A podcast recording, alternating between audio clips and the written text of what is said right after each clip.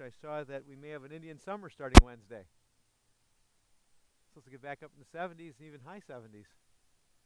Uh, Katie's not real thrilled. I'm looking forward to fall as well. Nice colors, nice crisp mornings. Well, anyway, we are in Hebrews chapter 2. And as you're turning there, I uh, just want to thank you all for praying for me this last week. Had a good uh, ministry up in Canada. Um, things went well, I thought. Uh, the uh, students were certainly challenged by the scriptures. I was spending my time primarily focused on um, understanding the uh, book of Deuteronomy from the perspective of of frankly a lot of it was Hebrews. Uh, Hebrews quotes the Old Testament and specifically Deuteronomy quite a bit, and just showing that uh, Christ focus that comes out of the book of Deuteronomy, if we understand it correctly. So it's been a, it was really a I thought thought a really profitable time. Um, the cha- the students were really challenged by it. Uh, most people, when they think of Deuteronomy, they think about dust and Sahara Desert, or is it Sierra Desert, whichever it is. Um, Sahara, yeah. Uh, they think Sahara Desert. They think dust and dryness and and uh, deadness. But I think they were really uh, blessed by uh, probably what would be described as a more biblical understanding of the book of Deuteronomy in light of its storyline and the historical um, storyline of the scriptures. So, uh, thank you all for praying. If you think about it this week, if you pray for the students as they uh, study for, for their final exam, because they get the they get the privilege of taking the exam after I leave, uh, which is really a blessing because I don't have to deal with all the arguments and questions. Wouldn't that be great if you could give exams, huh? And they don't argue with you afterwards because they don't have access to you? in any case, we are in Hebrews chapter 2 this morning. We're looking at 10 through uh, 13 this morning. In order to really understand Hebrews chapter 2, verses 10 through 13, we really have to look at Hebrews 2, 1 through 10 again, or 1 through 9 again. So I'm going to remind you of that real briefly since we weren't here last week. But before we get started, let's have a word of prayer. Lord, thank you for the opportunity this morning that we can again open your scriptures, and I pray that you help us. Help us to comprehend your love for us. Help us to comprehend in a greater way what you have accomplished for us, what you are accomplishing for us, and what you ultimately will accomplish for us. Pray, Lord, that you will give us, as in light of our study this morning, grateful hearts, worshipful hearts, praising hearts that praise you and rejoice uh, that we stand forgiven and no longer condemned in you. So help us this morning. In your name I pray. Amen. In order to properly understand Hebrews chapter 2, verses 10 through 14, again, we need to remember what we've covered up to this point in time. And so let me just real briefly remind you that chapter 1 is looking at the supremacy of Christ. That Christ is supreme over all things, all created things. And we address that pretty much at length that that no matter what the created thing is, the focus is on, on the prophets and the focus is upon the, uh, the angels. But as we argued in our study, that it includes much more than that. It includes uh, all created things, that he is far superior, and not even any type of comparison uh, between Christ and all of those. In light of that, we came to chapter 2 last week, where we saw, or several weeks ago, I mean, where we saw uh, starting in verse 1 Therefore, in light of that truth, we must play, mu- pay much closer attention to what we have heard about the supremacy of Jesus, lest we drift, drift away from it. For since the message declared by angels proved to be reliable, and every transgression or disobedience received a just retribution, how shall we, the author of Hebrews wants to challenge the reader, how shall we, and we ought to personalize that, how shall I escape so great a salvation if I neglect it? or to read it uh, completely, how shall we neglect if we neglect such a great salvation?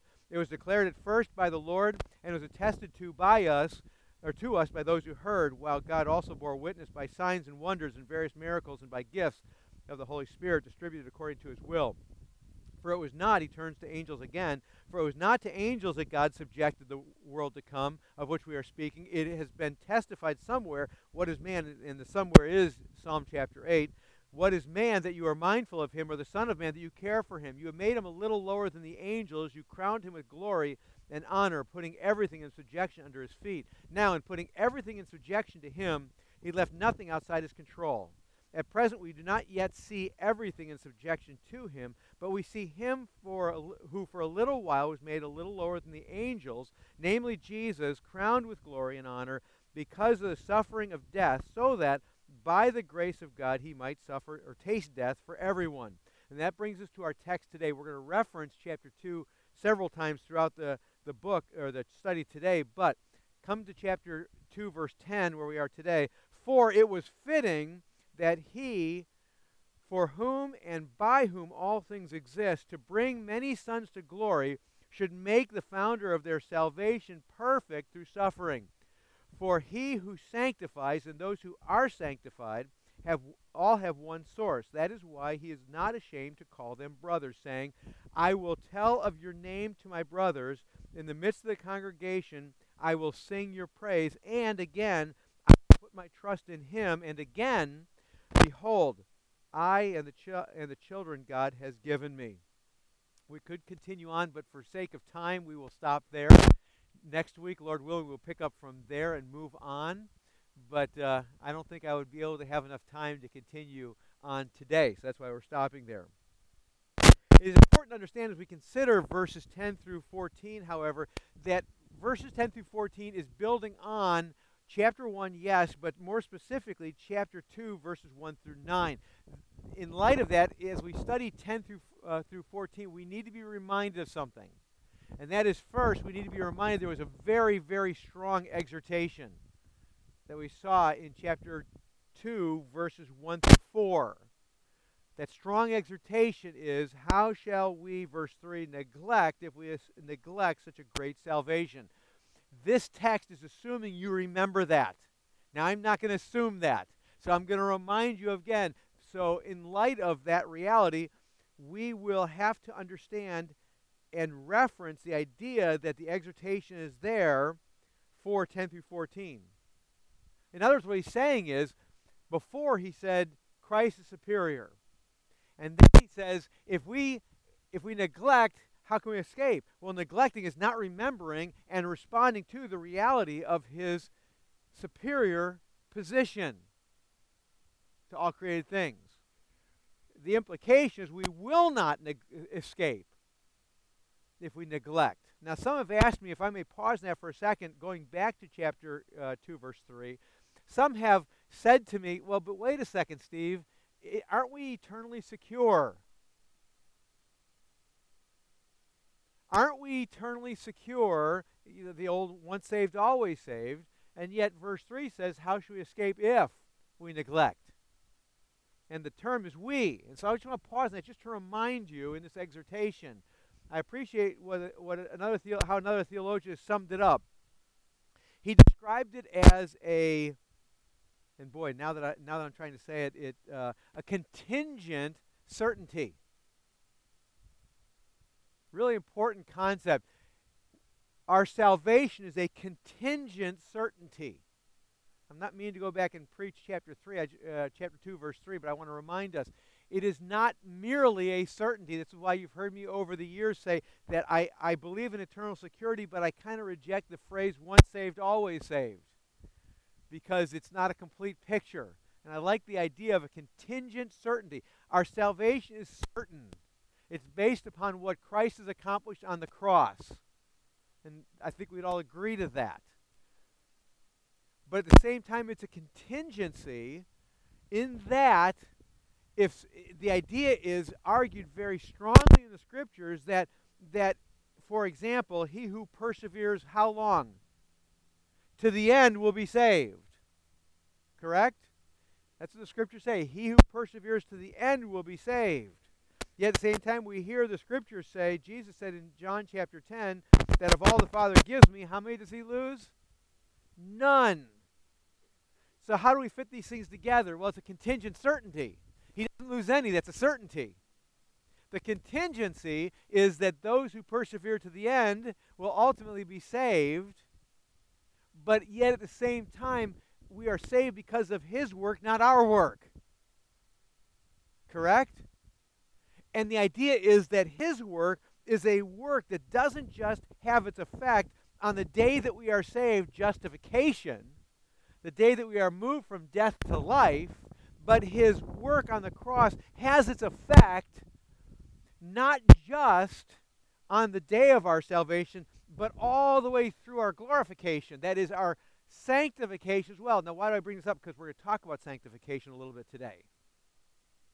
And so it's very important that we understand that it is a certainty, but it's a contingent certainty. And what I mean by that is it's contingent on us persevering to the end. Now, it's contingent upon the Spirit at work in us so that we persevere to the end. The only way we persevere to the end is because the Holy Spirit is working on us. Does that make sense? And performing His perfect work in us. So the contingency is also not us, it's the contingency is upon who? The Holy Spirit, God, to do His work, which He has promised to do. And so the evidence of that contingency leading to the certainty is that we are growing and changing. We are becoming more and more like God and less and less like our old father, Satan. We're, becoming, we're reflecting more and more the love of Christ and not the love of the world. We're reflecting more and more that, the, that, that we are loving the things that God loves, and more and more we're reflecting that we hate the things that God hates. So it's a contingent certainty. But the contingency is all upon the one who shows mercy.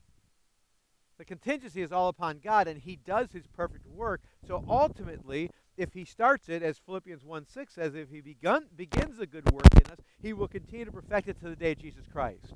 So, all that to be said, I wanted to go back to chapter 3 and explain that. What we're basically doing is we're, we're attempting to destroy this idea that that the once saved always sa- saved denies, and that is that there's something in between. See, the once saved always saved looks at the past, our justification, and looks at our future, our glorification and glory, and it ignores everything in the middle. Now, I've said before, I've described it before as once saved, always persevering, always saved, but even that doesn't really capture it correctly because it implies who's doing the persevering. We are, right? But the idea of persevering is, or at least it can be construed that way. But the real idea is the contingency is based completely, and the perseverance is based completely on the Spirit at work. And when the Spirit, who is powerful, is at work, we do what? We do persevere. We do grow and change. We do reflect the love of Christ. We do. So if someone's not reflecting the love of Christ, if someone's not growing and changing, it says something not just about their present state, it says something about their future state and their past state, correct? It says something about all three. So it's important that we, we grapple with that. So again, the phrase that I really like is a contingent certainty. By the way, Andrew, you appreciate that. That's a Voss. Thought you'd appreciate that. So, with that in mind, that exhortation that we see in chapter 3 is so important. How shall we escape if we neglect so great a salvation? The answer is we can't. And the answer continues with the idea the reason why we can't escape is because if we're neglecting, it's evidence of something. That the contingency isn't real for you. Does that make sense? So the exhortation at the same time is still real because we work because He works, right? We glorify Christ because the Holy Spirit is at work in us so that Christ is glorified. It's not that we're passive and He's doing all of that. We are active because He's active. We are only active because He's made us alive, Ephesians chapter 2 enough of a theological lesson, but a very important theological lesson as well. With that in mind, we have the exhortation, and I, I, bring all that up to remind you please keep in mind the exhortation as we work our way through this passage, because this passage is inherently encouraging and inherently uplifting, and it should be, but at the same time, in the back of our mind should be the exhortation.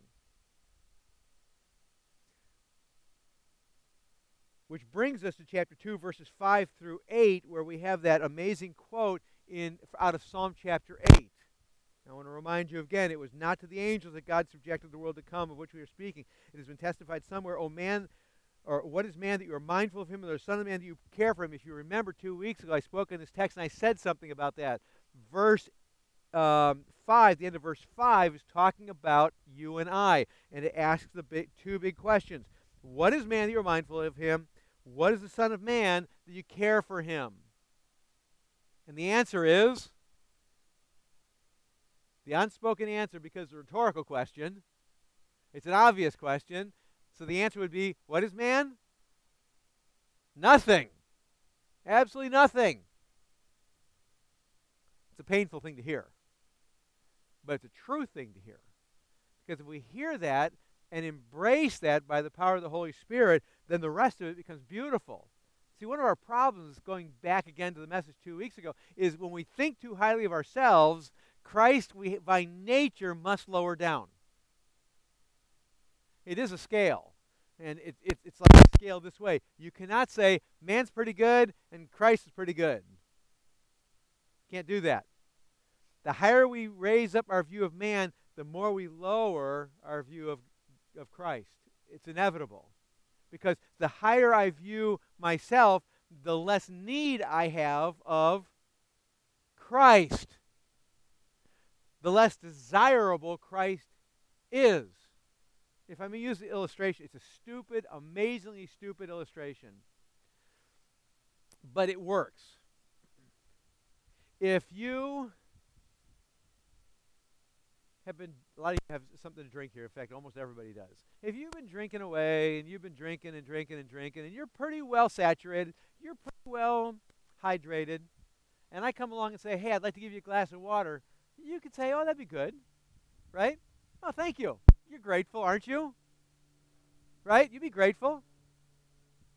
On the other hand, if it's 85 degrees out, and you just ran a marathon and there was no water on the course, and you had no water with you, and you cross the finish line, more probably said you drag your sorry self across the finish line, right?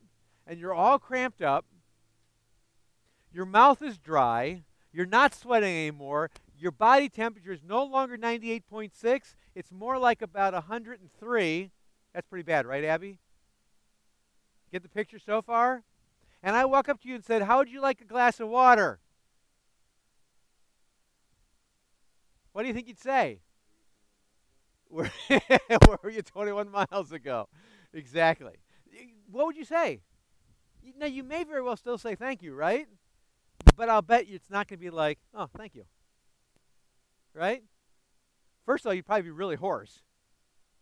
So you'd probably be like, thank you. But I'll bet you'd be amazingly grateful, wouldn't you? Does that make sense? It's a stupid illustration because he doesn't just take people who are a little bit thirsty, does he? Or even a lot thirsty. He takes people who are dead and makes them alive. Who is man that you're mindful of him? You're nothing. And he brings everything. And when we realize that, how nothing we are, and we realize how everything He is, you know what happens? Fullness flows, doesn't it? The more we realize that, the more blown away we are. But it has to start with Psalm chapter 8 Who is man that you're mindful of him? Or the Son of Man that you care for him? And the real answer absolutely nothing. We bring nothing to the table.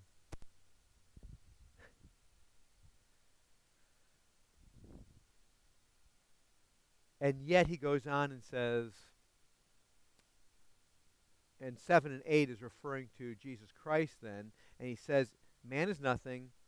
You made him, Christ, a little lower than the angels. You crowned him with glory and honor, putting everything in subjection under his feet. Now remember that thought.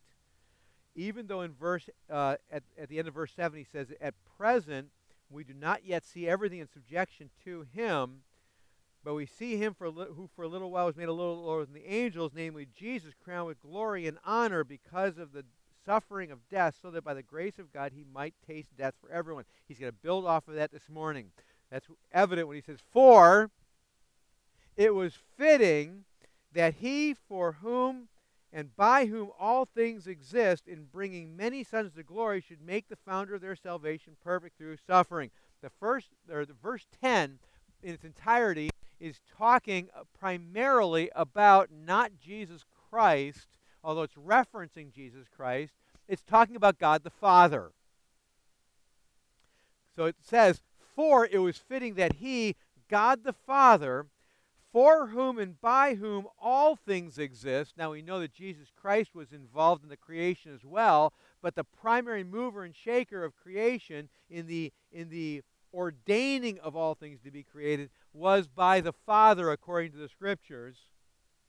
So it says, For it's fitting that he, the Father, for whom and by whom all things exist, including you and me, we exist purely and simply because of the Father's ordaining you and I to exist.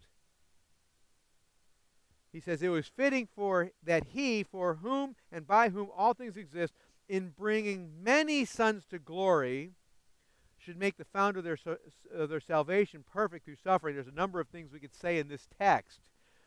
First of all, you'll notice it says, in bringing many sons to glory could I just point out two things about that phrase?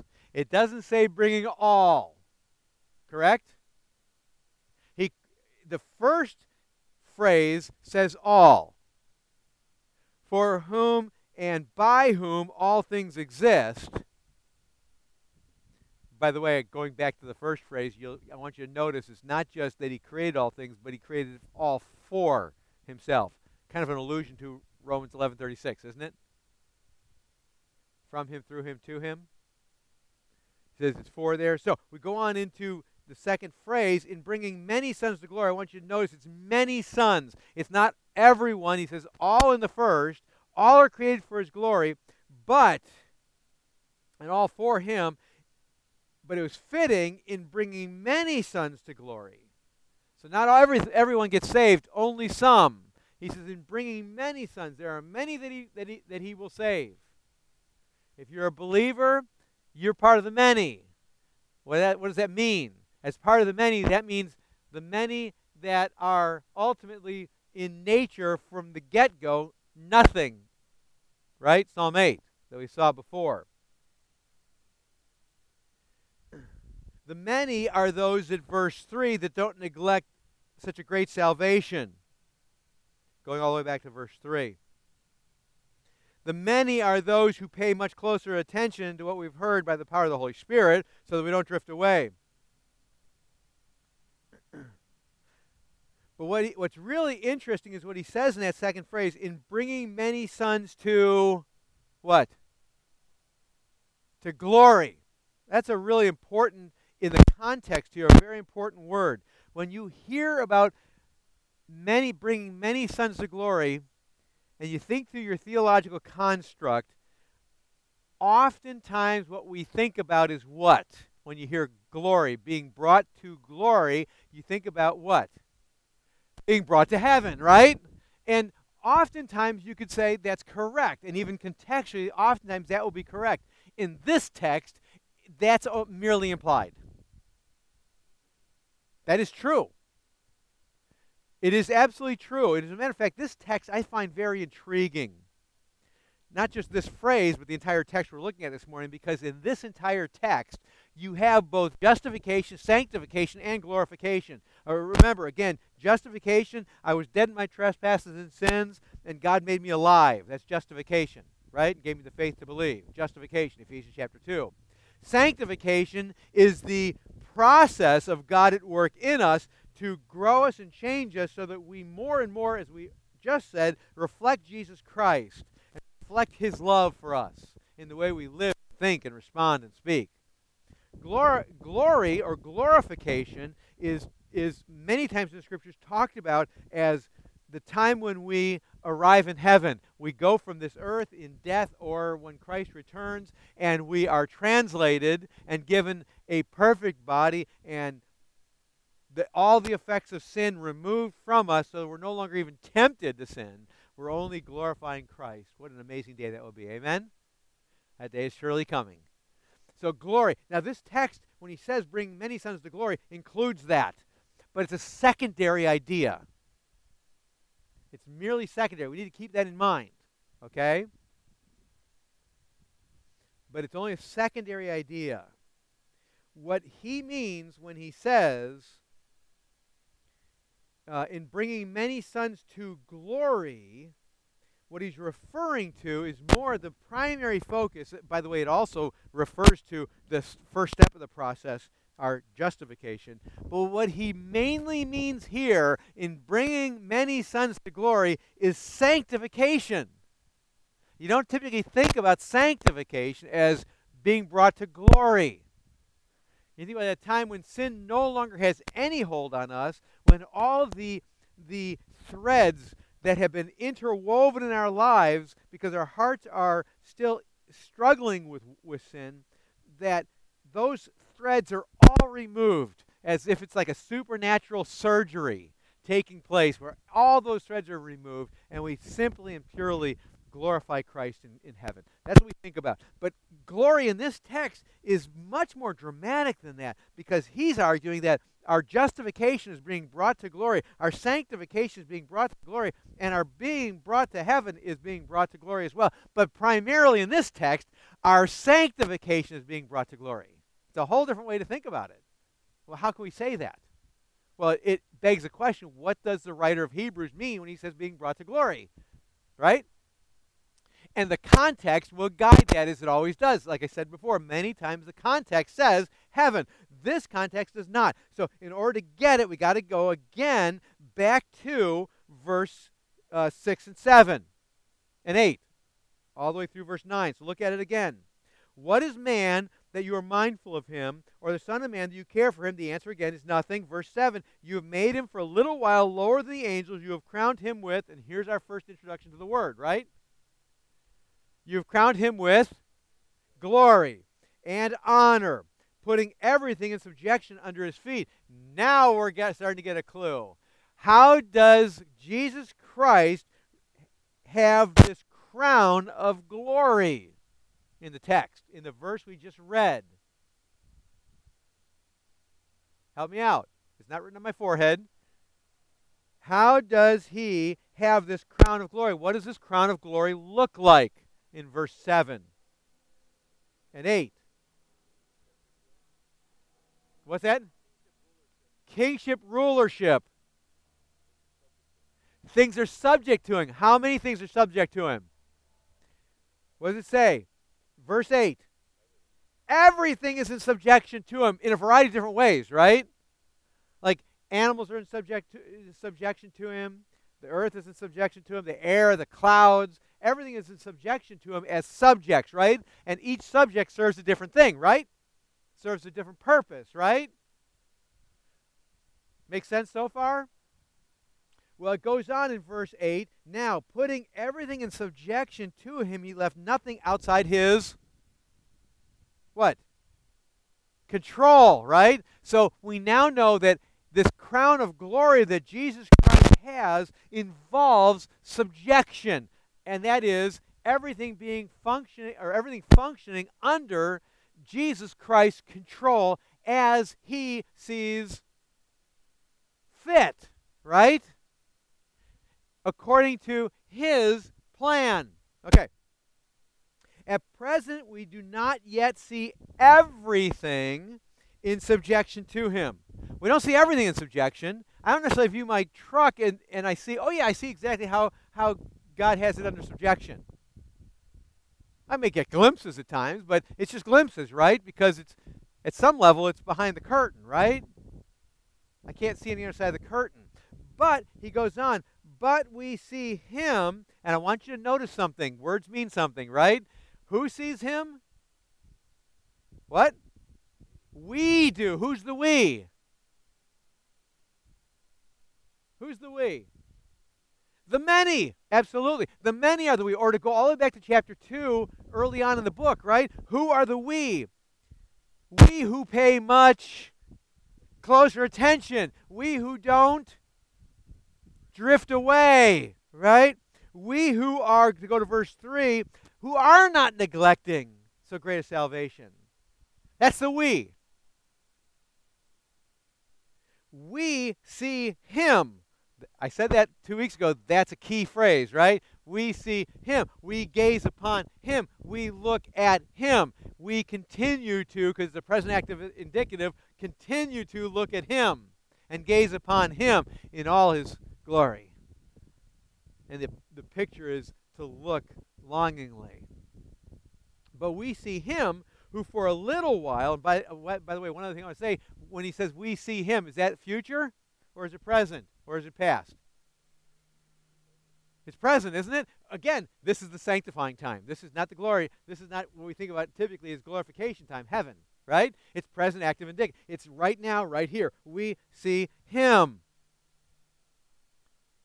who for a little while was made lower than the angels, namely Jesus, crowned with glory and honor because of the suffering of death, so that by the grace of God he might taste death for everyone. That folds back into chapter 10. The second phrase, in bringing many sons to glory, he's saying here, this glory is now. The glory is here.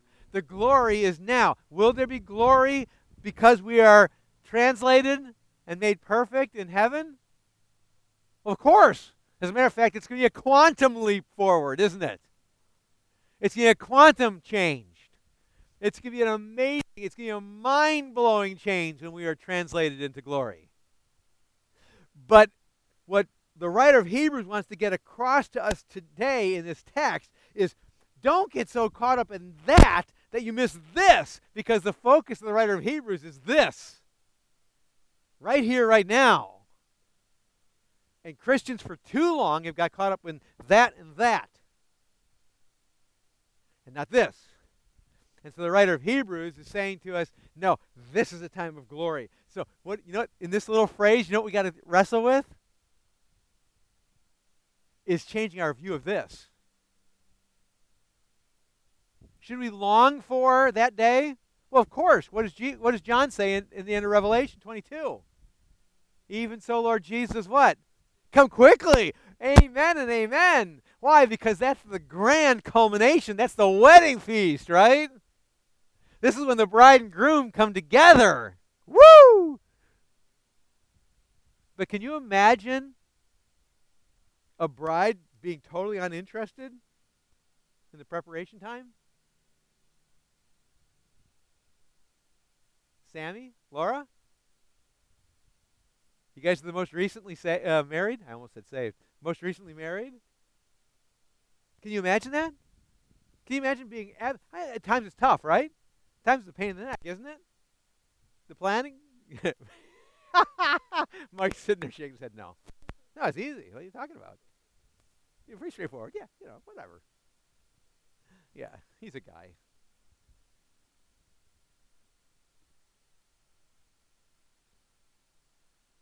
If you lose track of this time frame, what's going to happen on the wedding day?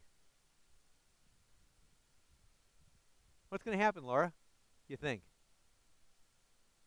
It's going to, be a train wreck, isn't it? Or let's change it from from our experience to the biblical picture, if I may. What's going to happen if you don't arrive in that day with oil in your lamp? What's the wedding going to be like? No bridegroom.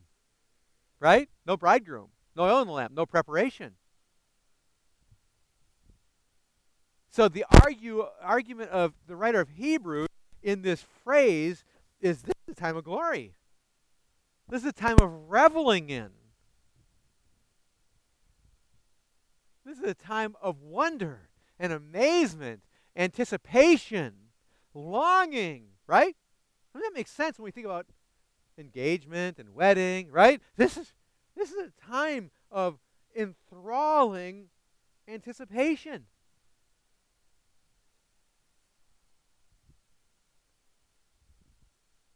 And he's saying, in effect, this is a time of amazing glory. Well, how is that possible? It could be a time of amazing glory. Because this is the time frame. Ready?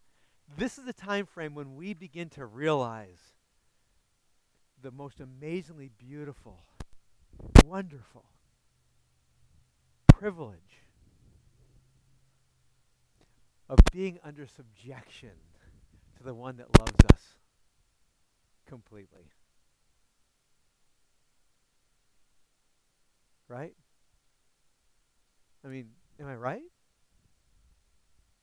This is a time when the thing that Christ did on the cross at Calvary, the effect of it, oh yeah, it was it was experienced that day, right? That we came to faith in Christ.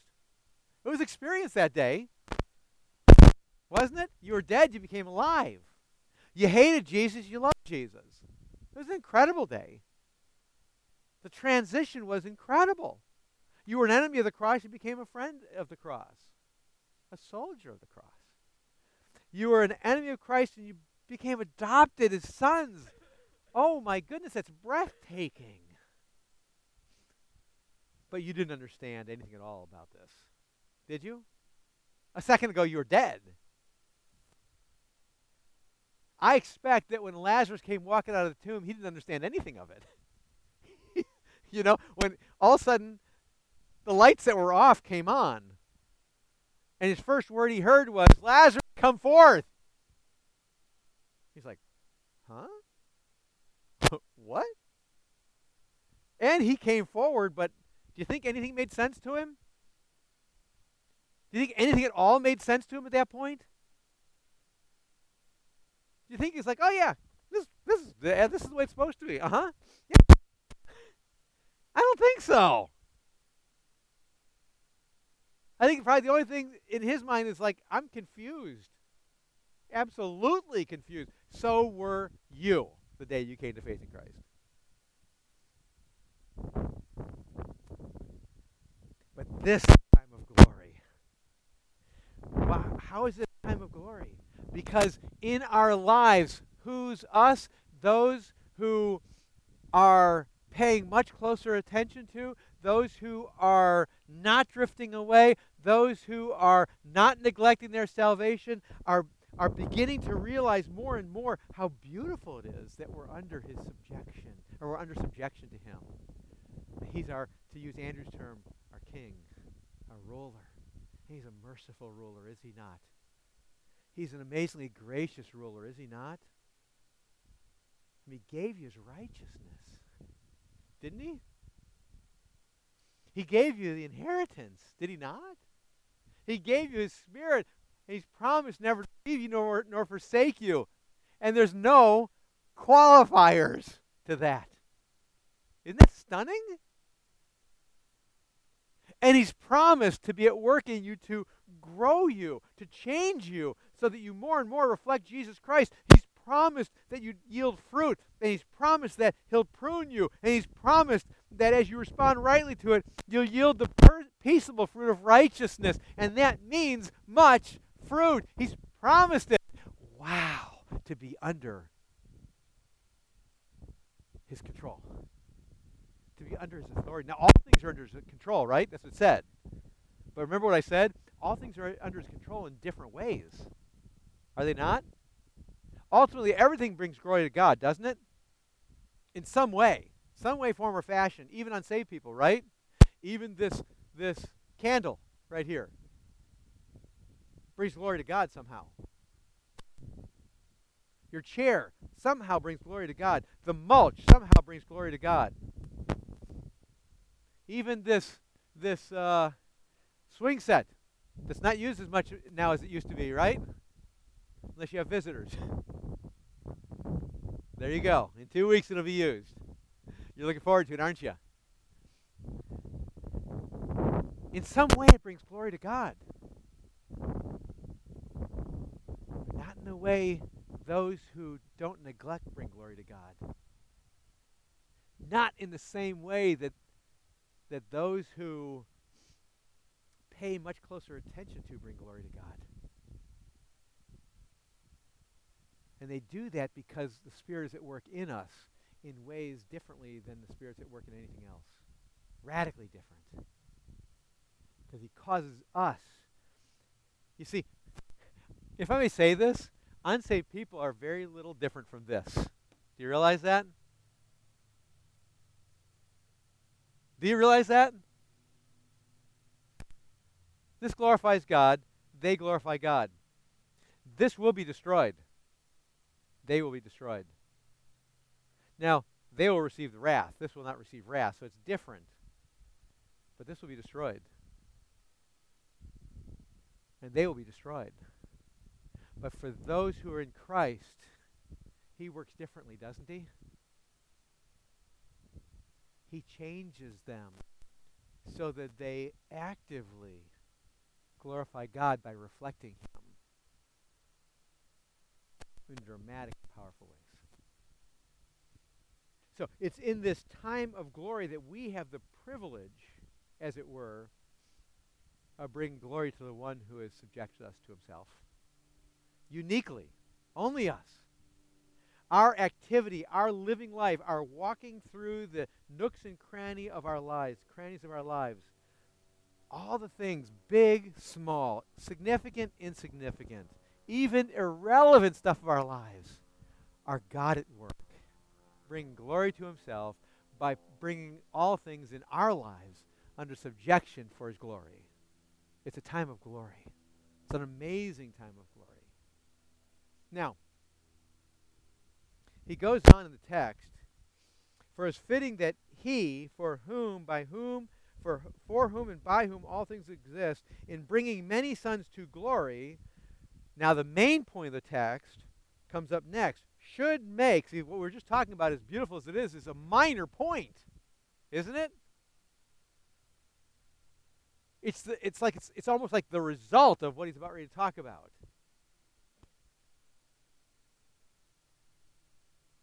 in bringing many sons to glory should make the founder of their salvation perfect through suffering.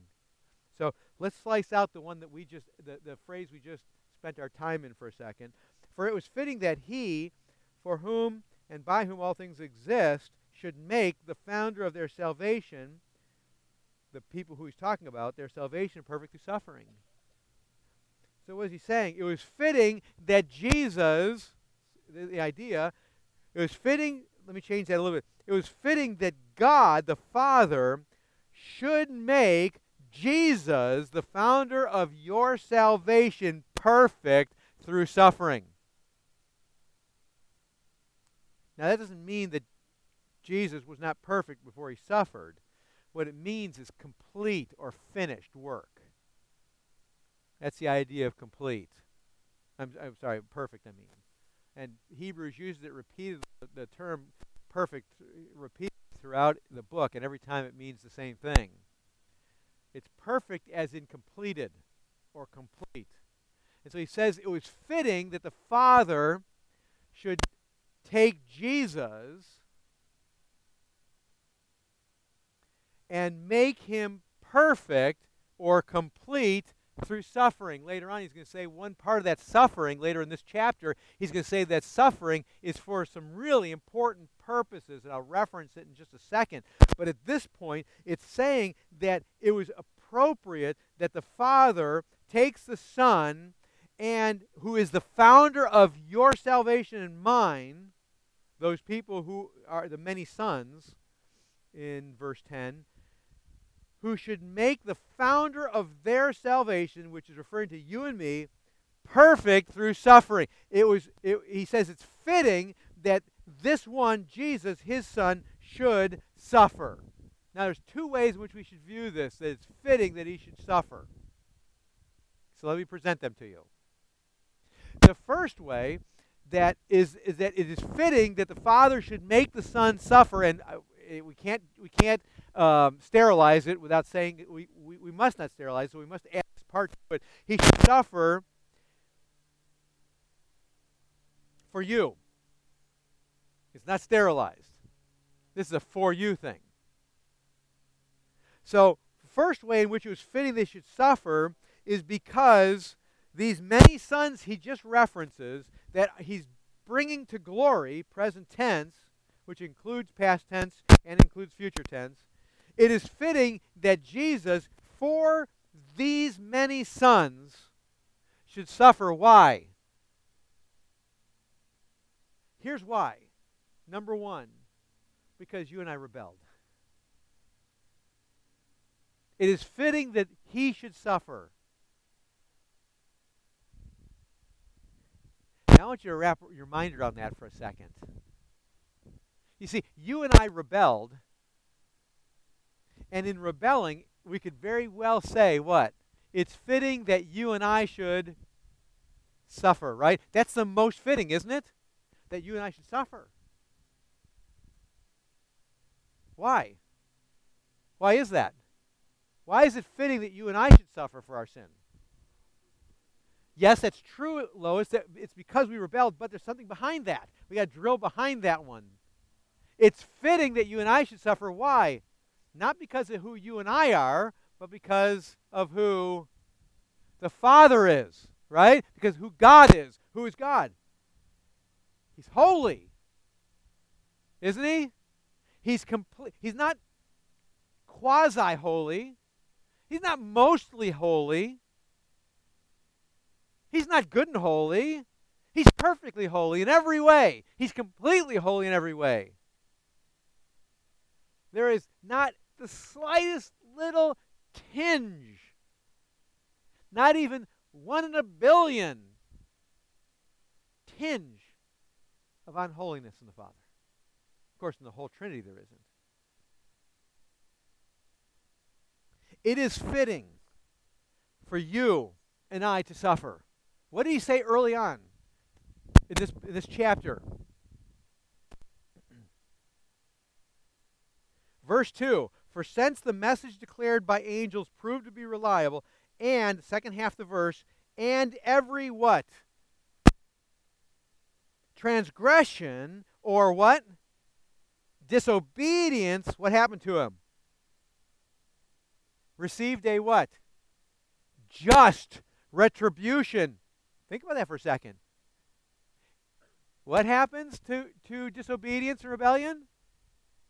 Just retribution. So if you don't think it's fitting for you to suffer and die, which, by the way, is just a picture of absorbing the wrath of God, right? That's why I usually say to people there's two ways that we can deal with our sin. We can either receive the wrath, take on the wrath that belongs to us, right? We can take it on. We can we can pay for ourselves. You really can. Do you realize that? You can pay for the wrath yourself. You're good to go. In your natural state, you can pay for the wrath yourself. It's just that there's so much wrath, it'll take eternity to pay for it. Right? It'll take eternity to pay for it. What that means is you'll never finish. You'll never finish paying. You'll perpetually, for eternity, be a recipient of wrath it is very fitting for you to receive it.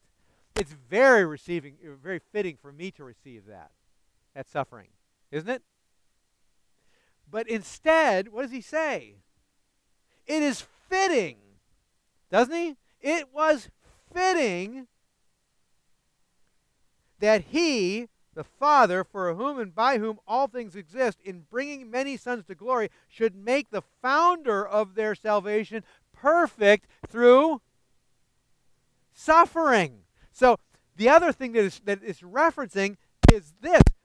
The idea of fitting has to draw us back to again verse 2 where it's fitting for us because we have rebelled and we have sinned, we've been disobedient, so it's fitting for us to receive it.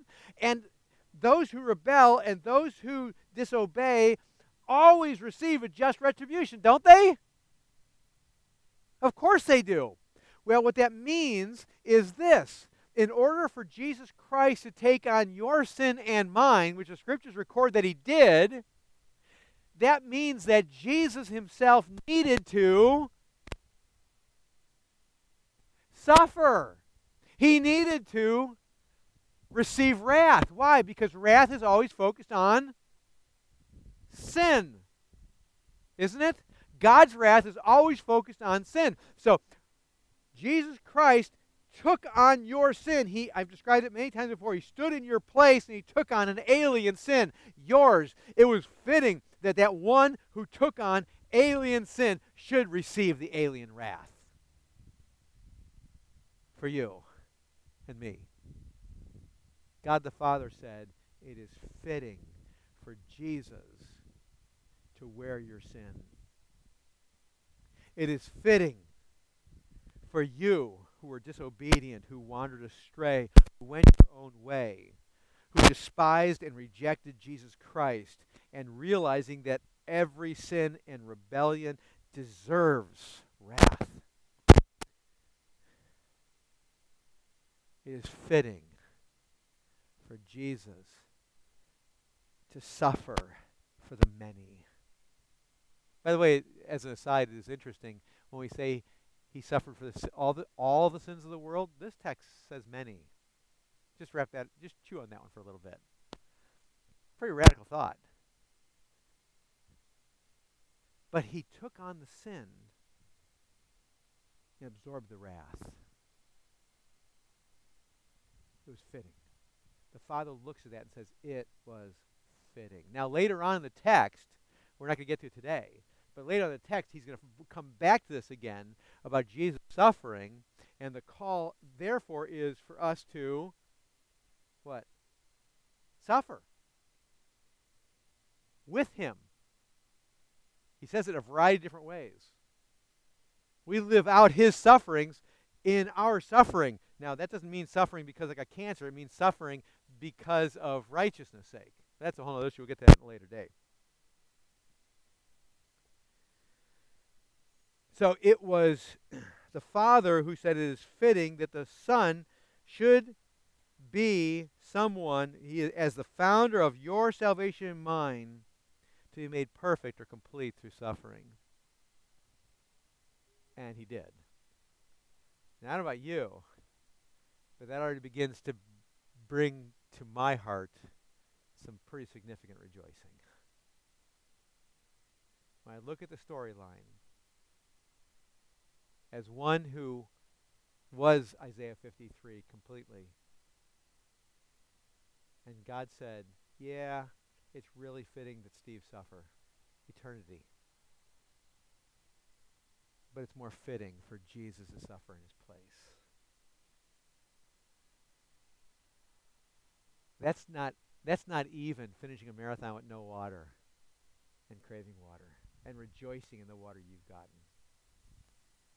This is the water of life. Because remember what Jesus said to the woman at the well? She said, if you drink this water, doesn't matter how thirsty you are, right? But if you drink the water from this well, what'll happen? You'll thirst again. So th- that's why I say my illustration is really stupid. But if you drink from the water I offer you, what? You'll never thirst again. He satiates you. He so absolutely satisfies you, you never become dehydrated spiritually again. And by the way, you are so dehydrated, you are a raisin, spiritually speaking, right? So you were. Or better illustrated, you were a petrified log. And he brought you back to life. And he spiritually saturated you. And if you're His, you remain saturated. Isn't that incredible? Now, I don't know about you, but that brings me to rejoicing. But if you need a little help yet, let's move on. For he who sanctifies and those who are sanctified all have one source, which, of course, who's the one source? God the Father, right? Make sense?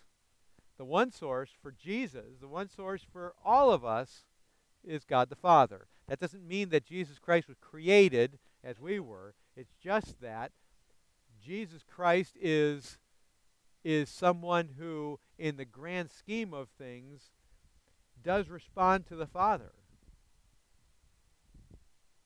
We all have one one source, but notice he who sanctifies Jesus Christ and those who are sanctified and the idea is we're growing and changing we're, we, we, are, we are recognizing and responding to the truth of his superiority, his, his, his authority, and we are recognizing our being subjected under him.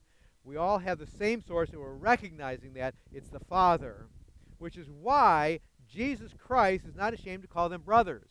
He's not ashamed to call you brothers because you're doing so well. He's not ashamed to call you brother because of of anything in you, he's not ashamed to call you brother because of your source. Do you realize that? That's what he says. He's not ashamed to call you a brother. As Jesus Christ is not ashamed. Ladies, don't be offended by being called a brother here. Okay? It's talking about intimate family relationship. He's not ashamed to call you brother. The alternative is what? What? I never knew you, as in enemy or non brother, right? Non family, right? I'm using both terms because both terms are appropriate. Enemy, non non family. You're either family or an enemy, aren't you? So he's not ashamed to call you brother. Why? Well, it's not because of the one who works or runs but, or wills, but it's because of him who gives mercy, right? So it's not up to you. You're not being called brother because you're doing so well. You're being called brother. Why? Because whereas before it, God the Father wasn't your source, was he? Now, ultimately, no. It, at a base level, he's everyone's source and everything's source, right? Everything exists because of him. We already saw that. But he's talking about something radically different. Source in what? This new life, this glory. God the Father is our source to be able to be in this time of glory in context. Whereas anybody who's not a brother or not a friend, who's an enemy, is not in this source, right? They're not in this place. Therefore, God is not their source because He's not moved them there. To use another illustration from the Old Testament, there's Jacob and there's Esau. Esau, Jacob received an amazing covenant, didn't he? He received a covenant of life and peace with God. He received, and in that is a relationship, right? I'll be your God and you'll be my people, right? There, there's, there, there's a relationship there. And, and along with it, there's land too, right? Eh, certainly there's land with it, no question about that. But there is a amazing relationship going on there. With Esau, he got a covenant as well.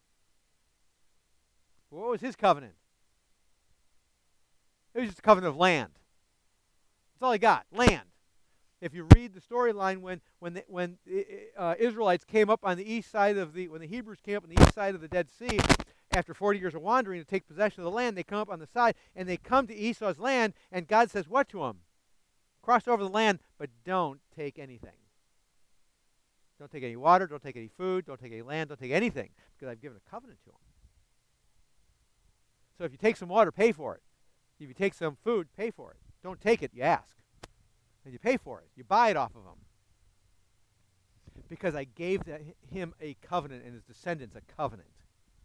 It's a covenant of land, and I take care of my covenants. But there's a radical difference between Esau and Jacob, is there not? It's, it's like a quantum difference. There's no comparison, it's only a contrast. There's a minor comparison land land, but it's, it's a dramatically different context and contrast. So, in the same way here, on one level, on a basic, really insignificant level, all, every single thing that's ever been created has the same source, God the Father, right? But not glory. When it comes to the glory aspect, it everything changes. And that's why he says here in the text, that's why he's not ashamed to call them brothers. Not because you do so well, but because the source for what we have, that this glory thing, is the Father.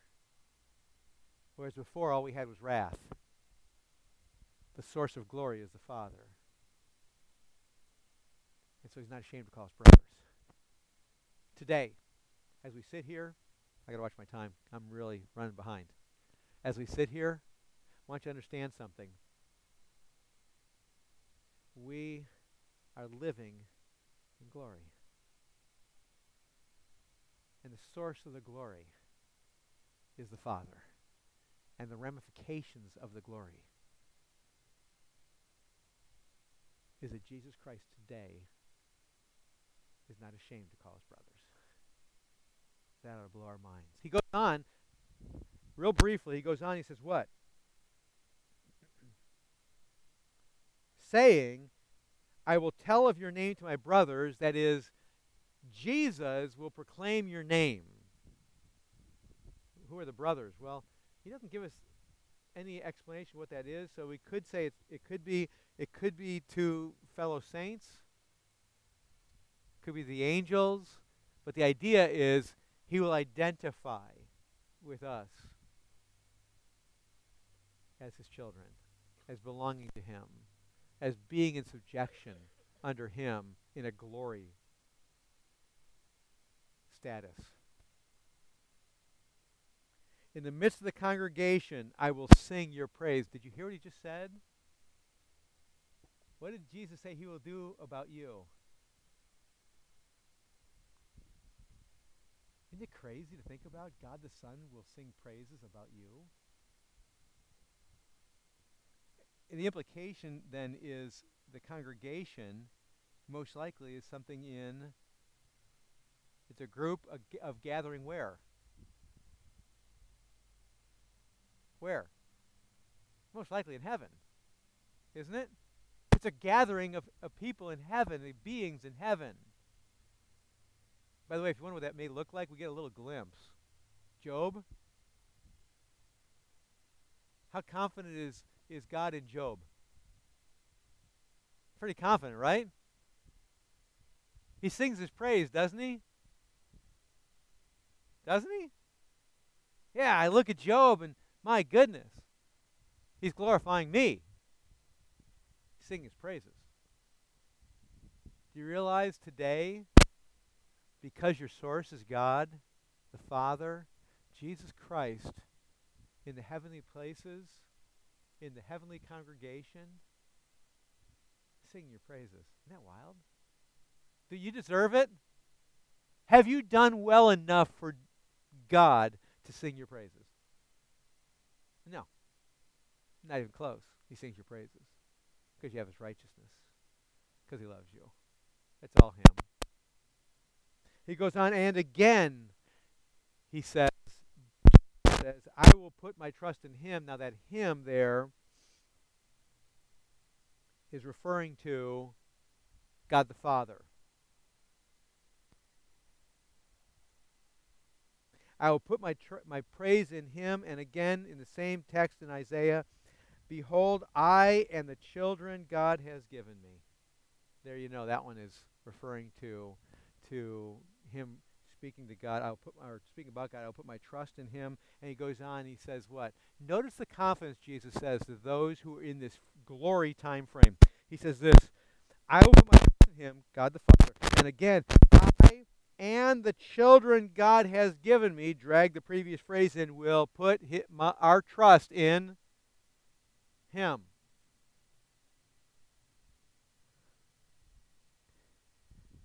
You hear the confidence? You hear the confidence there? That's that contingent certainty.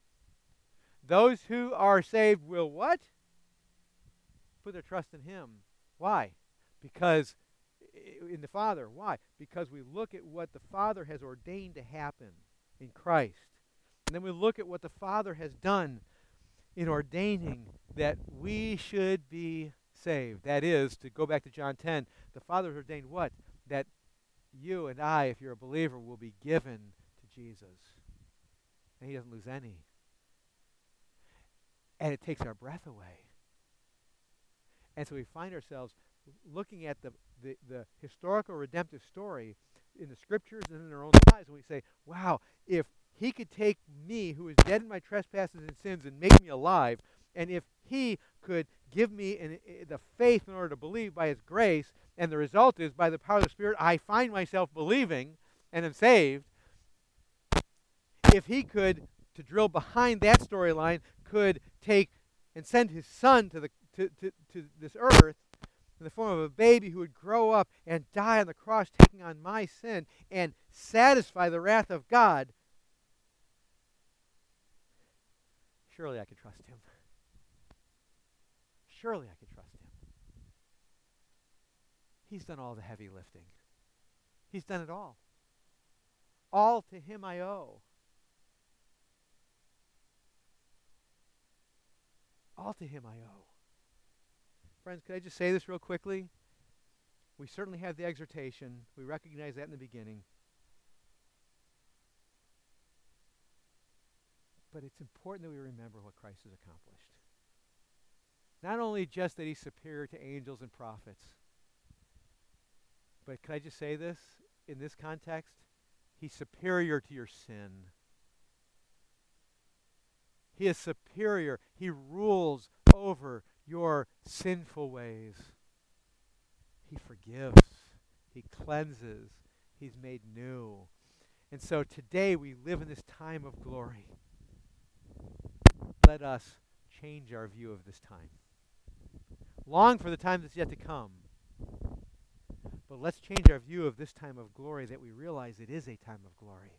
It is time of bringing glory to the one who has loved us so, so much. And I suspect when we do, we will find ourselves saying, How good is our God? How worthy is our Redeemer? How worthy of praise? How worthy of rejoicing? How worthy of longing for? How worthy of dreaming about? How worthy of hoping in? How worthy of serving? How worthy of submitting to the one who has loved us this much? Amen? Let's rejoice. Lord, thank you. thank you for your great and amazing love. We have barely, barely scratched the surface.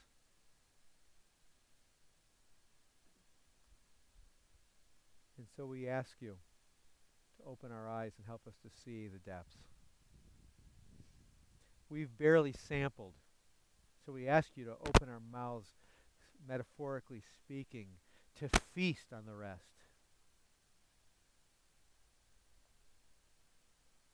We've barely got comprehension of the truth. And so we ask you, Lord, to open our minds and help us to see. Help us to comprehend. And we ask you to blow us away with your deep, mighty, all powerful, all encompassing love. We live in this time of glory because you have been glorified, because you have suffered in our place. And so, Lord, I pray that you help us, that we will glory in you and not neglect so great a salvation, that we will pay much closer attention to, and that you will be pleased. In your name I pray. Amen.